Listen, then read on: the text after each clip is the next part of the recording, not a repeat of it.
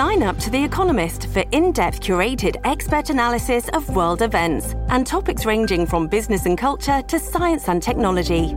You'll get the weekly digital edition, online only articles, curated newsletters on politics, the markets, science, culture, and China, and full access to The Economist Podcast Plus. The Economist is independent journalism for independent thinking. Go to economist.com and get your first month free. Quando ho avuto modo di sentire Metallica per la prima volta, avevo 13 anni ed ero un puzzolente concentrato di brufoli ed ormoni. Mi trovavo a casa di qualche ragazzo di quartiere dove, insieme ad altri ragazzi di zona, ci trovavamo quando non avevamo voglia di stare in giro.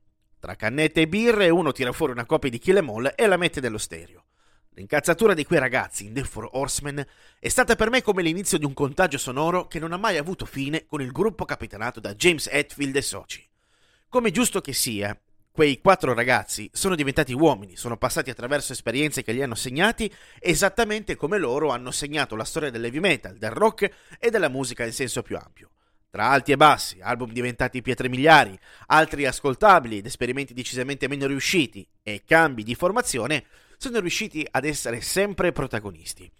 Nella giornata di ieri, The Four Horsemen, come viene chiamata la band dei suoi fans, ha pubblicato un singolo intitolato Lux Eterna, dove Hetfield e soci sono tornati a far sentire il suono distorto ed incazzato delle loro chitarre elettriche. È un brano che riporta le sonorità classiche della band californiana e del thrash metal, sottogenere del metal che fa della velocità una delle sue peculiarità. Suona veloce, furioso, elettrico e fottutamente liberatorio. Il singolo anticipa la pubblicazione di 72 Reasons, undicesimo album in studio dei Metallica che segue Hardwired to Self-Destruct del 2016.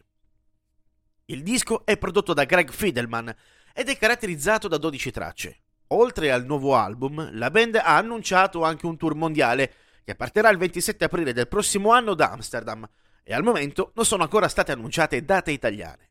Probabilmente i puristi della band o gli opinionisti dell'ultimo minuto storceranno il naso, ma è davvero quello di cui c'è bisogno in questi tempi in cui manca una culturale guida anche musicale.